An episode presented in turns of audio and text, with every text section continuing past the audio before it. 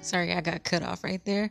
But I was saying that it's very important to take care of the body as well because the body is the inner child's home. It is the inner child's safe place. And it's very, very important that you are putting beautiful, great things inside of the body to help nurture and create a safe, beautiful environment for your inner child. Your body, yes, your body also affects your inner child. It is important what you eat and what you do to your body. So,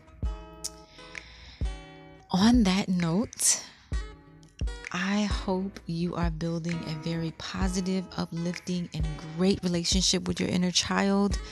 I am sending that energy out to you. Peace, love, and light in your life. And let me know how it is going email me at life coach Sherry, S H E R R Y, at yahoo.com and find me on Instagram at life coach Sherry. And and let's talk about this some more and and who knows maybe I can have you on the show and you can tell me your experience of your inner child experience.